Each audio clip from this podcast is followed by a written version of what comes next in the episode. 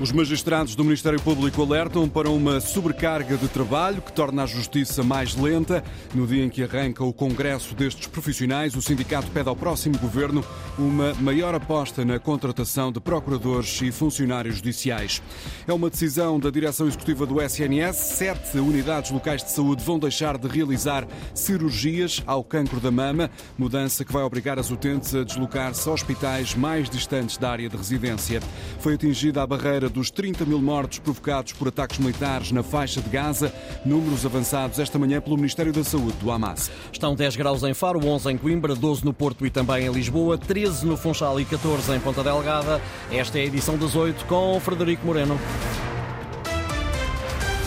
O próximo governo tem de tomar medidas para resolver a falta de recursos humanos no setor da justiça, é o que reclamam os magistrados do Ministério Público, que alertam para o impacto profundo da escassez de funcionários judiciais e também de procuradores. Ouvido pela Antena um, o presidente do Sindicato dos Magistrados, Adão Carvalho, pede medidas urgentes. Há hoje magistrados que, para assegurarem que os processos são tramitados, têm que ser eles a fazer aquilo que competia a oficiais de justiça, porque, efetivamente, desde eh, há dez, quinze anos, houve uma diminuição drástica do número de oficiais de justiça. Para além do seu envelhecimento, há, de facto, cada vez menos oficiais de justiça e, além disso, as dificuldades de recrutamento é maior porque as condições que têm os oficiais de justiça em termos de carreira são miseráveis. As falhas sentem-se também ao nível do número de procuradores. Adão Carvalho sublinha que o desgaste é grande devido ao elevado volume de trabalho. Há muitos magistrados hoje em acumulação de serviço. Para além dessas dificuldades, estão em acumulação de serviço com o de outros magistrados, porque ainda não há magistrados suficientes numa magistratura que é cada vez mais de especialização e que exige cada vez mais recursos e em que os processos são cada vez mais complexos. E, portanto, também é um fator de desgaste. Há magistrados que passam grande parte do tempo, designadamente os dias livres, de fins de semana, a exercer as suas funções, ou seja, no trabalho, com prejuízo para algo que é essencial, que é o respeito também pelo direito à sua vida familiar e pessoal. Numa altura em que o setor da justiça tem dado que falar, o Sindicato dos Magistrados do Ministério Público realiza a partir de hoje um congresso em Ponta Delgada, nos Açores, onde vai estar presente a Procuradora-Geral da República. Questionado sobre se Lucília Gago poderá aproveitar o momento para explicar de viva voz alguns dos processos judiciais que têm marcado a atualidade, como é o caso da operação que investiga suspeitas de corrupção na Madeira, o presidente do Sindicato dos Magistrados não está certo que o congresso seja o local indicado para esse efeito. No que toca à Operação Influencer, o dirigente sindical admite que cerca de quatro meses depois já seria desejável haver mais informações, mas se não as há é porque não é possível. Declarações de Adão Carvalho para ouvir com mais desenvolvimento na emissão da Antena um, já a seguir a este noticiário.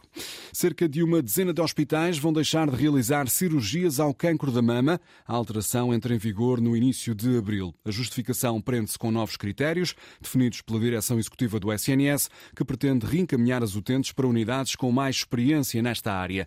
Deixam assim de fazer estes tratamentos oncológicos várias instituições hospitalares, Rita Fernandes, por todo o país. Guarda, Castelo Branco, Cova da Beira, Baixo Mondego ou Barcelos são algumas das unidades locais de saúde que encerram a cirurgia ao cancro da mama e passam a encaminhar as mulheres para outros hospitais. Cuidados de saúde com mais qualidade, segurança e feitas por equipas médicas com mais experiência, é o que diz a direção executiva do Serviço Nacional de Saúde para justificar a mudança no tratamento das utentes. É o Jornal Público que garante que a decisão vai avançar. As cirurgias ao cancro da mama devem ser feitas em hospitais ou centros com mais volume de tratamento nestes casos, que tenham pelo menos cem cirurgias por ano e com pelo menos dois cirurgiões.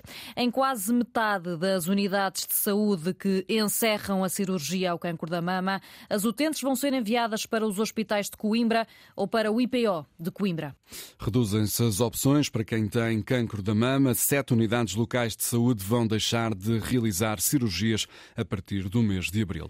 Para a frente é que é caminho. O Pedro Nuno Santos garante que, se chegar ao cargo de primeiro-ministro, não vai recuar na defesa do S N S, do Estado Social ou das pensões, promessas feitas ontem à noite num comício em Santarém, onde o líder socialista deixou críticas a Luís Montenegro. Há um líder de um partido que no passado cortou pensões, tentou com que esses cortes fossem permanentes, com o apoio do atual líder do P S D, e nós íamos ficar calados. Não vamos nunca, nunca! Tenho um passo atrás. Os avisos de Pedro Nuno Santos em Santarém. A caravana da Aliança Democrática seguiu viagem até Évora. Luís Montenegro acusou o P S de deixar o Estado partido e de colocar o partido no Estado e defendeu novas políticas para o país. Em nenhum sítio do mundo, quando temos maus resultados, insistimos na mesma receita. As mesmas políticas trazem os mesmos resultados e nós não queremos esses resultados em Portugal. Luís Montenegro ontem à noite em Évora. A norte, em Vila Real, o presidente do Chega assinalou as divergências entre os partidos da Aliança Democrática sobre a questão da interrupção voluntária da gravidez. André Ventura diz que P S D, C D S e P P M não se entendem. Eu não sei se eles viram alguma vez alguma coisa sobre Sá Carneiro e sobre Diogo Freitas do Amaral, mas eu tenho a certeza de uma coisa. Isto não é A D nenhuma. Isto é um prostíbulo espanhol onde eles estão todos juntos, não se entendem, nem conseguem fazer nada. André Ventura, ontem à noite em Vila Real. O Bloco de Esquerda escolheu Torres Novas para um comício especial. Ontem à noite, o partido comemorou vinte e cinco anos de existência, uma data João Vasco assinalada em festa. Uma grande salva de palmas para a que vai fazer o que nunca foi feito e que não se deixa interromper a coordenadora nacional do Bloco de Esquerda, Mariana Mortágua. Com todo este entusiasmo, Mariana não podia arrancar de outra maneira. Obrigada! O momento proporcionou gargalhadas e uma constatação. Entrar com este entusiasmo é outra coisa. O entusiasmo justificava-se porque a noite era especial. O Bloco comemorou vinte e cinco anos de existência e Mariana Mortágua aproveitou a data para lembrar algumas das principais conquistas do partido. Falou da despenalização do consumo de drogas e da adoção por casais do mesmo sexo. E o caminho faz-se assim, sem nunca desistir, sem adiar nenhuma vitória. Derrotamos a direita. Derrotámos a direita e o país ficou melhor, mais igual, mais respeito, mais liberdade. A líder do Bloco voltou também ao tema da despenalização do aborto para sublinhar a dimensão da conquista e deixou uma promessa. Em Portugal ninguém viverá com medo e essa é uma garantia que o Bloco de Esquerda dá a este país. Na noite de Torres Novas, houve ainda tempo para Mariana Mortágua se insurgir contra o voto útil, recordando palavras de Carlos César em dois mil e quinze. Dizia então o presidente do P S, não sei se se lembram, que votar no Jerónimo ou votar na Catarina é votar no Passos e no Portas. Com o resultado eleitoral, tudo mudou e o voto no Bloco passou a ser determinante. Afinal, o voto na esquerda contava muito. Afinal, o voto do Bloco de Esquerda foi o que mudou a vida neste país. Por tudo isto, Mariana pede aos portugueses que não se voltem a deixar enganar sobre o voto útil a dez de março. Argumentos do Bloco de Esquerda. Pode ouvir todos os sons da campanha rumo às legislativas no jornal Vamos a Votos, mais logo na emissão da Antena um, às nove e meia da manhã e também às cinco e meia da tarde. Hoje é o último dia para os portugueses que estão deslocados fora do país poderem votar nas eleições legislativas. Para exercerem o direito ao voto em mobilidade no estrangeiro, basta deslocarem-se às embaixadas nos países onde estão a viver ou a trabalhar. Na Bélgica, a correspondente da Antena um, André Neves, registou uma participação elevada e a presença de muitos jovens a votar nestas legislativas. Regista-se uma tendência, uma nítida participação dos mais jovens que estão na Bélgica, seja pelo programa Erasmus, seja por opção de vida, seja porque estão a fazer estágios ou já a trabalhar nas instituições europeias. Lígia Figueiredo veio votar e também notou a afluência dos jovens. Sim, é verdade, muitos jovens, é bom sinal. Não sei se é estas eleições em particular, porque determinam o rumo do nosso país, agora tão importante, juntamente depois com as eleições europeias. Rodrigo Carvalho é um dos jovens que já votou. Também tive essa sensação que havia aqui uma mobilização maioritariamente dos jovens. Demorou um pouco, é sinal que há mobilização. O embaixador de Portugal na Bélgica, Jorge Cabral, confirma que há para já uma maior afluência às urnas. Na terça-feira, o primeiro dos três dias para votar, foram mais os que o fizeram em comparação com eleições anteriores. Nós tivemos trezentas e oitenta pessoas a votar. Já é um indício de que o número global poderá vir a exceder